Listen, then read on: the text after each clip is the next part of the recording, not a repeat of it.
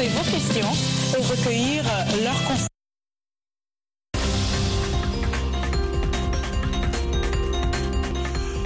Jean-Roger Billon à ce micro pour le monde aujourd'hui au sommaire de cette édition du jeudi 18 janvier 2023. Au Como, après la présidentielle, les tensions entre jeunes et forces de l'ordre ont dégénéré en violence. Les manifestations ont fait un mort et cinq blessés ce jeudi. Au Gabon, l'opposant Baro Chambrier fait son entrée au gouvernement comme vice-premier ministre. Au Niger, la ville d'Agadez, surnommée la porte du désert, renoue avec le business de la migration. Aller là, tout est simple, tout est facilité dans la main des migrants. Les migrants voyagent normal et traversent vers la Libye, vers l'Algérie aussi. Un reportage à suivre dans la partie magazine. Au Kenya, le pasteur Paul Mackenzie, officiellement poursuivi pour terrorisme après la mort de 429 adeptes auxquels il prêchait de jeûner jusqu'à la mort.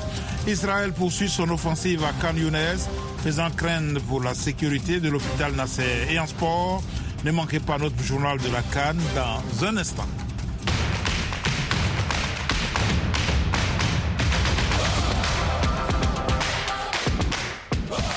La Côte d'Ivoire a été battue ce jeudi par le Nigeria 1 à 0. Un résultat qui place le pays organisateur de la Coupe d'Afrique des Nations en troisième position dans le groupe A. La Guinée équatoriale, elle, a battu la Guinée-Bissau 4 buts à 2. Le Nigeria prend donc la deuxième place du groupe A à égalité avec la Guinée équatoriale, avec respectivement 4 points et devant la Côte d'Ivoire qui compte 3 points. Direction Abidjan pour retrouver nos envoyés spéciaux Bagassi Koura et Yakuba Woudraougou.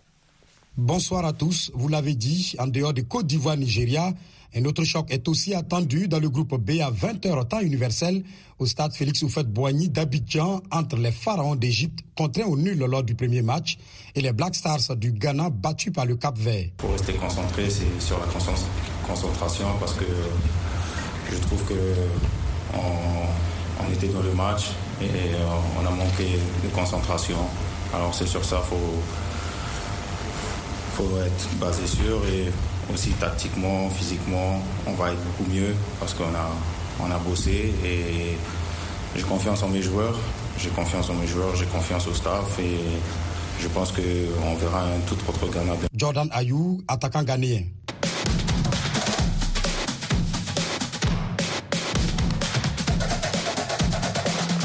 Hier, dans le groupe F, les demi-finalistes mondiaux marocains ont pulvérisé les Tanzaniens à San Pedro 3 à 0 pour entamer leur compétition. Sur place, le compte rendu de la rencontre avec notre envoyé spécial, Amin Birouk. Ils se savaient attendus par toute l'Afrique du football, eu égard à leur quatrième place historique en Coupe du Monde il y a à peine 14 mois. Ils ont répondu sur le terrain aux plus sceptiques, qui voulaient voir comment les Lions de la classe allaient pouvoir tenir leur rang face à la sélection tanzanienne. Un succès net et sans bavure 3-0 et une impression de solidité jamais démentie. Pourtant, la machine marocaine a mis 30 minutes pour se mettre en marche. Le temps qu'Hakim Hakim Ziyech lance un coup franc repoussé par le gardien adverse dans les pieds du capitaine Romain Saïs qui se faisait un plaisir d'inscrire le premier but de la partie. Après une accalmie, les attaques des poulains de Walid Regragui reprenaient de plus belle. Avantagés après l'expulsion d'un joueur tanzanien, les Marocains inscrivaient un deuxième but fort logiquement par le biais de Asdin Ounahi à la 77e minute. Trois minutes plus tard, Youssef Nsiri scellait le sort de la partie. Pour la circonstance, le sociétaire du FC Séville devenu le premier Marocain à marquer lors de quatre phases finales de Coupe d'Afrique des Nations. En définitive, le Maroc a vaincu et convaincu. Il devra néanmoins passer un nouveau test beaucoup plus compliqué dimanche prochain devant la République démocratique du Congo. D'ici là, place à la récupération, car le choc sera rude, sous un soleil de plomb, puisque le match aura lieu à 14 heures en temps universel. Depuis San Pedro, Côte d'Ivoire, Amin Birouk pour la VO Afrique.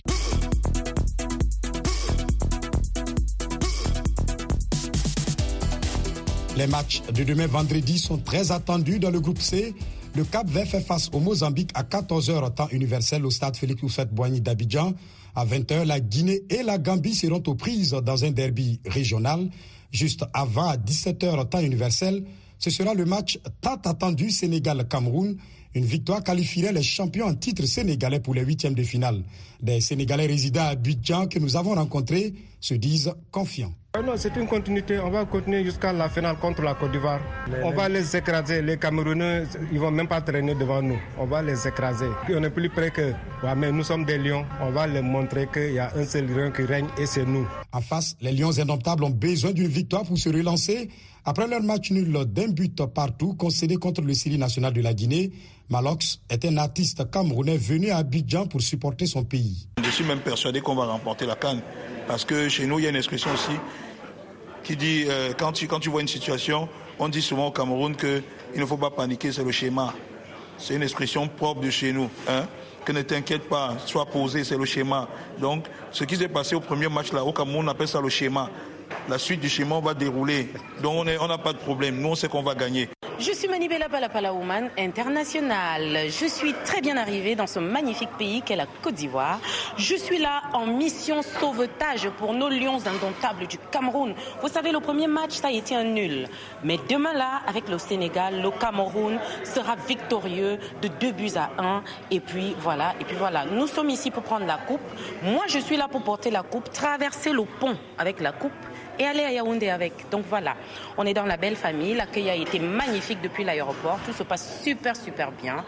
Mais bon, je vous aime beaucoup, hein, la Côte d'Ivoire, mais matière de football, là, c'est le Cameroun, les numéro un. Kopo est aussi un autre artiste camerounais. Les gens sont sympas, c'est cool ici, Aquaba de partout. Mais bon, on est là, moi j'ai mes deux épaules pour ceux qui vont pleurer plus tard. Vous savez, le pays organisateur, il prend goût avec la victoire, là. Je vais faire comme mon grand frère, mais oui. Vous allez sortir les. Les mouchoirs. Les mouchoirs de partout pour ceux qui vont pleurer. Vous allez sortir les beaux de la compétition. Le Cameroun est là pour prendre le trophée, le ramener au village, le village de mariage de l'épouse. Elle nous suit, elle fait à manger pour les invités qui viennent célébrer le trophée. C'est un peu ça le rôle de la Côte d'Ivoire, revenir au Cameroun pour faire les balles à terre avec nous, avec la belle famille. Vous allez rire en faisant sortir les beaux. Bon, je ne souhaiterais pas que ce soit le Cameroun qui élimine la Côte d'Ivoire. ce serait quand même un peu cruel. Mais je sais que petite finale Cameroun-Maroc avec élimination de la Côte d'Ivoire par le Maroc. C'est un peu. C'est Nyanga, non? Ça donne, non? Vous êtes Abidjan. Mais je suis dans ma belle famille. J'ai doté. Est-ce que j'ai volé? Ils vont me faire quoi? C'est l'amour. On a Mbunja, on a win le match. Les patères, les matères, les jaguars se lâchent. Les jaloux, les filous, les relous se cachent. Mais faut les joss, les divers qui fâchent. Check ton sikin, les gamines te tchatchent. Njoka, jusqu'à l'Andjoka te page, c'est ça, ça y est. Allez les lions, vive le Cameroun. Et Botan. je porte mon pantalon, je suis debout. C'est toi que ça sert. Je danse ma chose, tu te maries, tu ris ta mère. Tu veux faire la morale à qui? Tu es mon père. Quand j'ai déjà mis mes gars. Mon frère, est-ce que je vous gère? Les gars sont prêts, les gars sont prêts. Ça sort comme ça sort aujourd'hui. Bagassi Koura, Yacouba Ouidraogo, Abidjan, pour Afrique.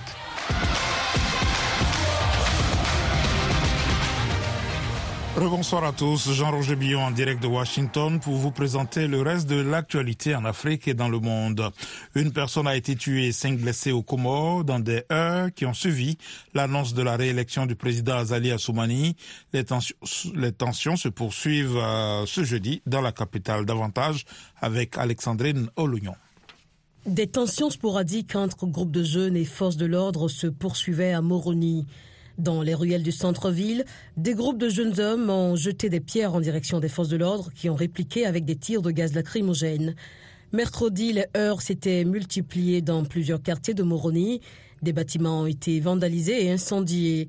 Plusieurs arrestations ont eu lieu, mais aucun détail n'a été rendu public.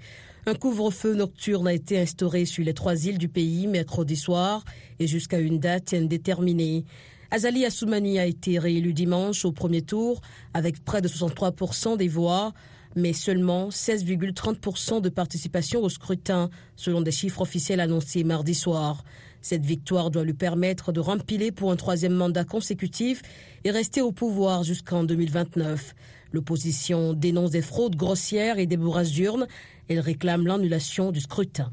En République démocratique du Congo, trois candidats de l'opposition, battus par le président sortant Félix Tshisekedi, aux élections du 20 décembre, ont appelé ce jeudi les Congolais à manifester leur mécontentement euh, samedi, jour de son investiture, pour protester contre ce qu'ils qualifient de braquage électoral. Les opposants Moïse Katumbi, Martin Fayoulou et Floribert Anzoloni n'ont toutefois pas appelé à des rassemblements ou des marches, mais demandé à chacun là où il est de manifester son mécontentement, de se lever et de dire non. C'est l'information à la une des journaux gabonais ce jeudi. Le pays vient de se doter d'un nouveau gouvernement, cinq sortants pour huit entrants. Le premier ministre Raymond Ndong Sima garde son poste, mais il sera secondé dans ses missions par l'opposant Alexandre Barrault Chambrier. Les détails avec notre correspondant à Libreville, Ismaël Obienze. Alexandre Barrault-Chambrier est l'une des grosses surprises de ce cabinet relativement étoffé. L'opposant au régime déchu et leader du Rassemblement pour la patrie et la modernité entre avec armes et bagages dans ce gouvernement de transition. Nommé vice-premier ministre chargé de la planification, il dit avoir fait le choix du Gabon en acceptant cette nomination. Sur la liste des nouvelles figures appelées à siéger au sein de l'exécutif, huit femmes y font leur entrée contre sept pour la précédente équipe. Autre caractéristique des choix opérés par le Comité pour la transition et la restauration des institutions, les statuts de ministres délégués sont supprimés.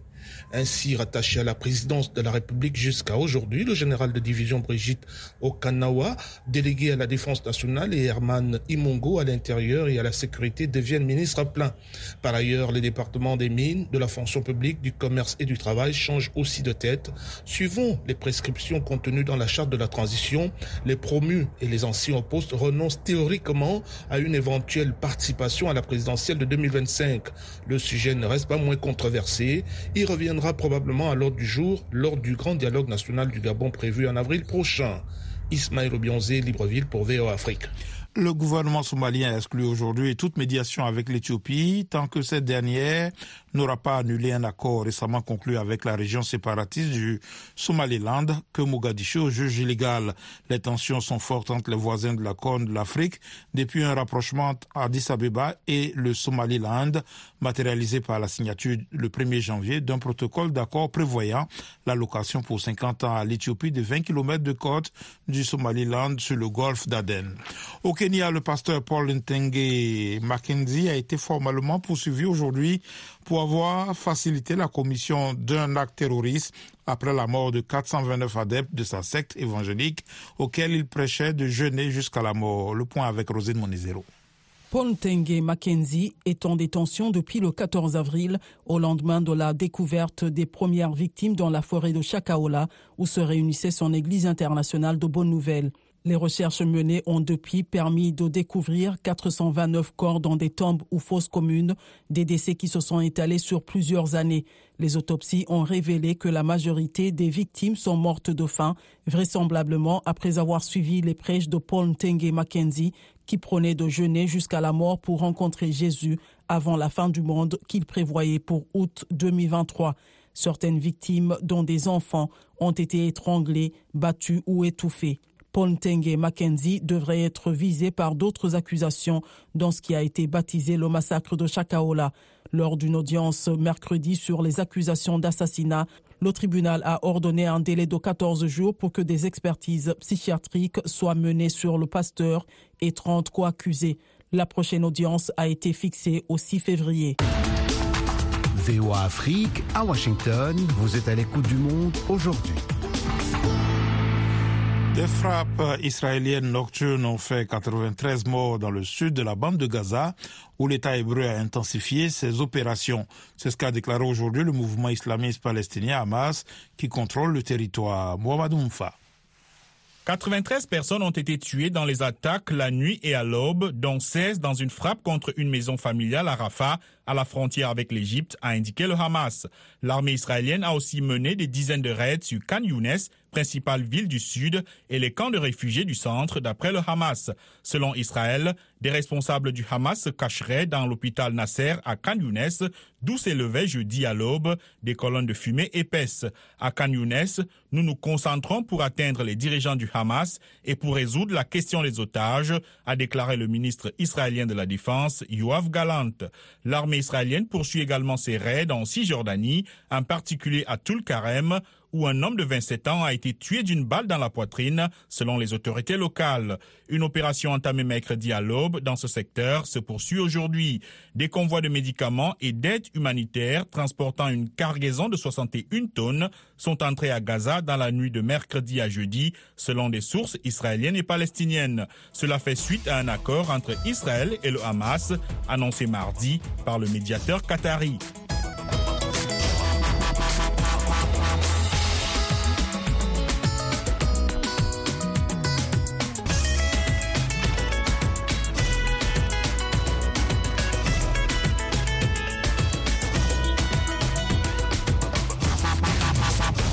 Le Monde aujourd'hui, VOA Afrique.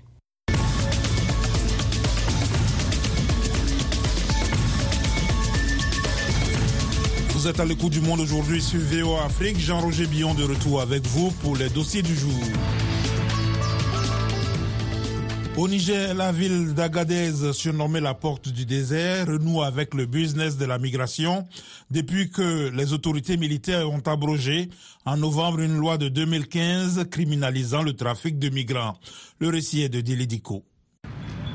Les visages couverts pour se protéger du soleil et du sable, agrippés à des bâtons pour éviter une chute mortelle en plein désert, ils sont des dizaines de migrants à être entassés dans des pick-up à l'arrière de la principale gare routière d'Agadez, ville du nord du Niger.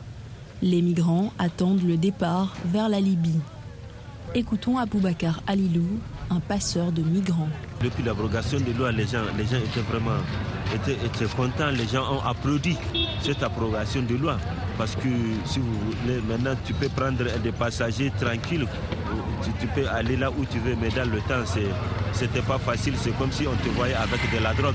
Tu es poursuivi par les autorités, tu es incarcéré dans les prisons parce que suite à ça, il y a beaucoup de personnes qui ont été arrêtées, il y a beaucoup de personnes qui ont perdu leur boulot.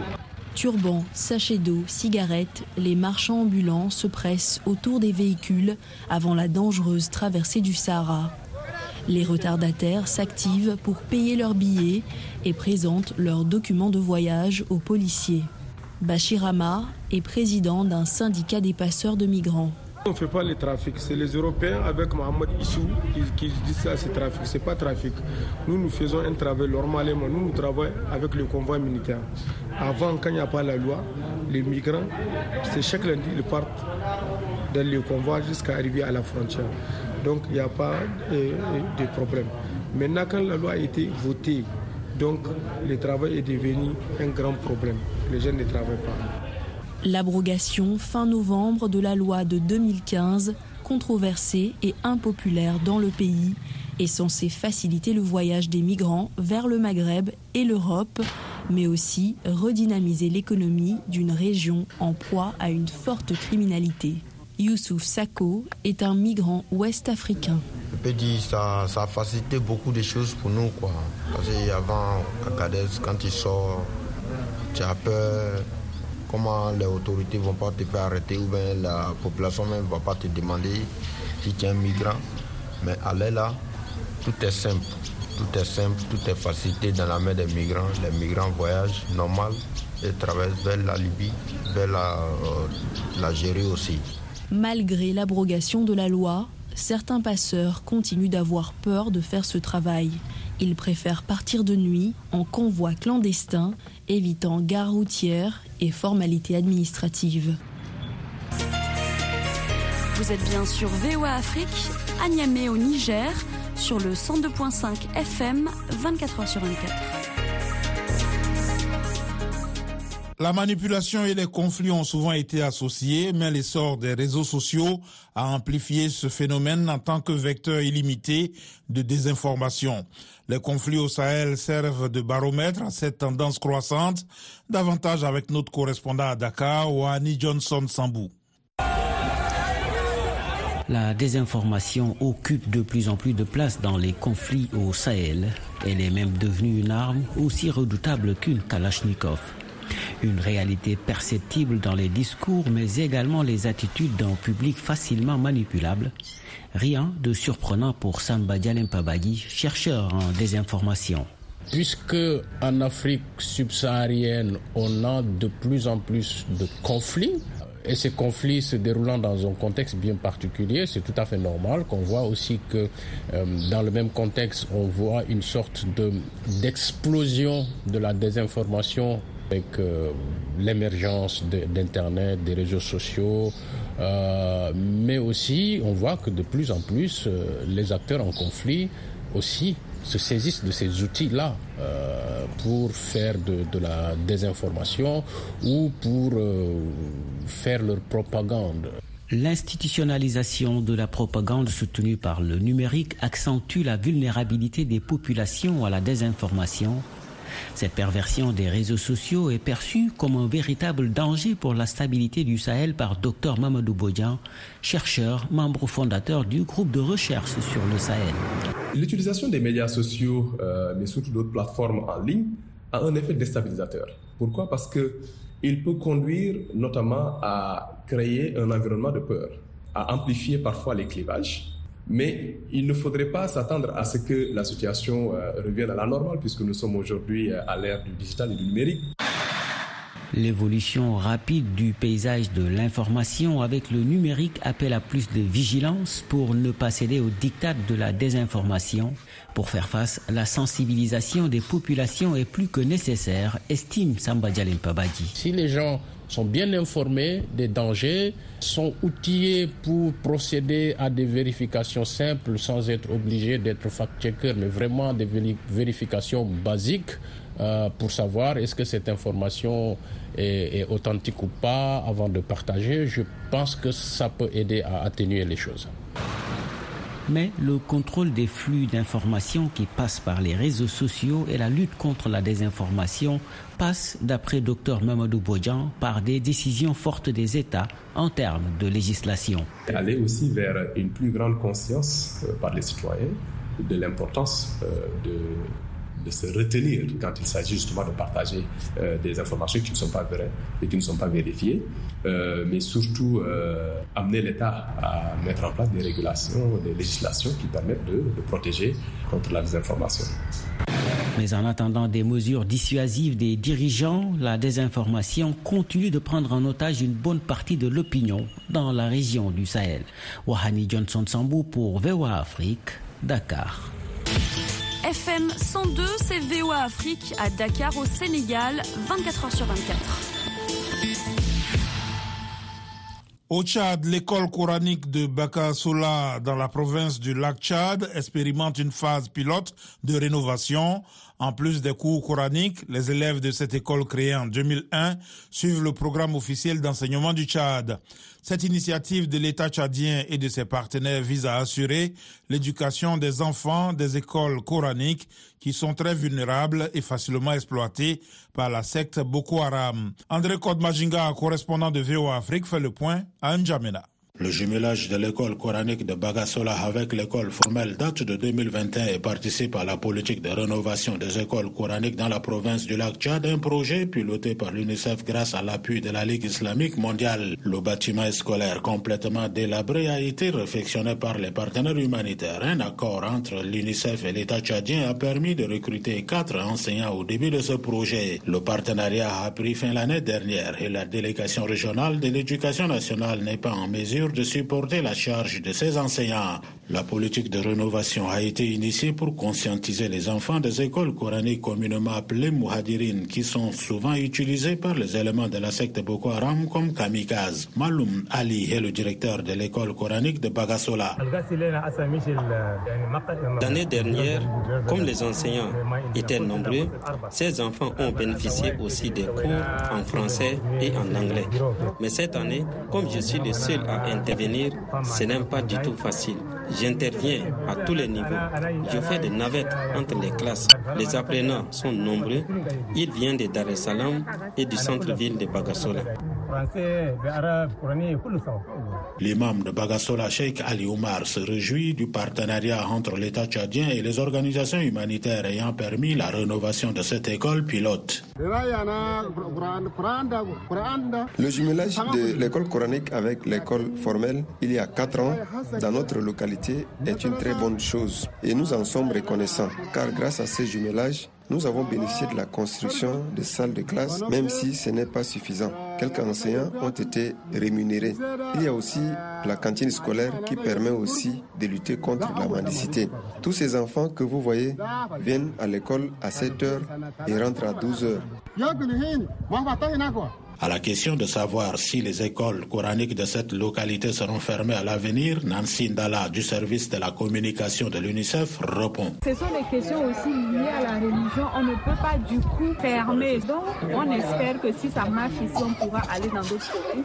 Et certaines écoles coraniques vont se fermer? Avoir maintenant des écoles coraniques rénovées. Le mot rénover, c'est simplement parce que dans ces écoles, on va au-delà l'enseignement coranique. Mais on contribue aussi à la protection de ces enfants. Parce que les fouets qui étaient là-bas, les supprime. La mendicité qui expose les enfants, on les supprime. Parce qu'il y a aussi une cantine scolaire ici. Dans le cadre de la rénovation des écoles coraniques dans la province de lac Tchad, plus de 350 élèves de l'école rénovée de Bagasola, dont plus de 220 filles, apprennent la langue arabe et la pratique islamique. Mais aussi d'autres matières édictées par le Centre national de curricula du Tchad. André Godoma Djingar, de retour de Bagasola pour VOA Afrique, N'Djamena. Jacques Aristide avec vous. Cette semaine, Washington Forum se met à l'heure du ballon rond avec la 34e édition de la Cannes en Côte d'Ivoire, qui a dit vouloir organiser la plus belle des Coupes d'Afrique des Nations. Quelles sont les multiples facettes de ce prestigieux événement sportif? Quel impact sur le football africain? Quel rôle dans le renforcement de l'identité et de la fraternité panafricaine? Et quelles retombées économiques et sociales pour le pays hôte? Pour tout le continent Washington Forum ce jeudi à 19h. Le Gabon est certes absent de la Coupe d'Afrique des Nations de football qui se joue en Côte d'Ivoire, mais les supporters des différentes équipes qualifiées ne se laissent pas compter cet événement retransmis en direct. Partant du jeu des pronostics jusqu'au défi entre fans du football, les rencontres de la Cannes 2023 ne manquent pas d'intérêt dans les cafés et autres espaces publics de la capitale gabonaise. Le reportage de notre correspondant Ismaël Obiangenze. Vainqueur de la Gambie 3-0, le Sénégal entre en compétition avec plus de sérénité. Et pour les fans des Lions de la Teranga qui vivent à Libreville, les poulains d'Alul-CC sont encore capables d'un deuxième trophée continental. Didier Abdoulaye, chauffeur de taxi. On va gagner le Cameroun, on gagne la Guinée. Et ça continue jusqu'en finale. Après, on va soulever la coupe et ramener ça au Sénégal. Euh, parce que c'est ce que le président veut, notre président Macky Sall. Il a dit ça aux joueurs. Prochain adversaire du Sénégal, le Cameroun. Les Lions indomptables sont avertis. Une guerre de fauves avant l'heure qui se joue déjà dans les rues de la capitale gabonaise. La première coupe du Cameroun, on a pris en Côte d'Ivoire. Donc c'est la même coupe qu'on va encore envoyer au Cameroun. On tape la Guinée. Le Cameroun, c'est deux, deux Sénégal. contre le Sénégal. Le Cameroun va gagner quoi devant le Sénégal? Ça ne peut pas marcher. Trois buts contre le Sénégal. Pourtant cité parmi les favoris de l'épreuve, le Cameroun n'a pas fait mieux qu'un nul 1-1 contre le Sili de Guinée. À Conakry comme à Libreville, ce résultat renforce l'espoir des supporters guinéens. C'est encore de le carton rouge. Sinon, le Cameroun n'allait pas même légaliser le but.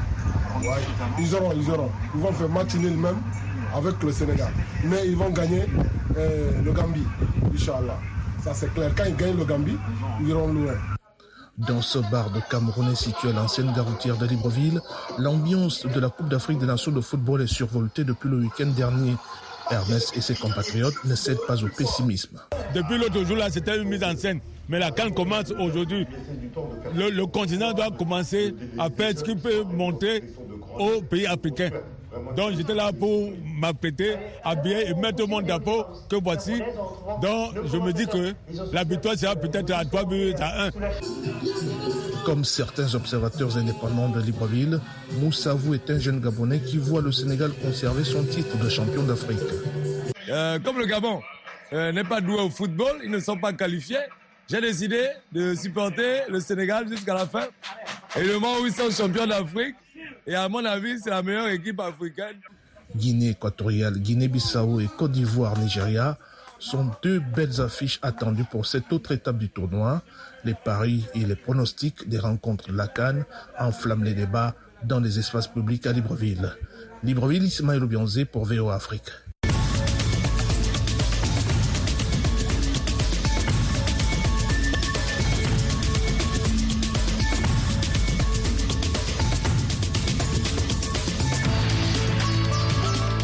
Aujourd'hui, c'est la fin de cette édition. Merci de l'avoir suivi. Jean-Roger Billon à ce micro. À la mise en onde, Georges Léonard Sagno. Un grand merci à la rédaction et à toute l'équipe de production. Rendez-vous sur notre site internet voafrique.com et nos pages Facebook, YouTube, la plateforme X et Instagram pour un suivi de l'actualité 24 heures sur 24. Je vous souhaite une excellente soirée à l'écoute de nos programmes.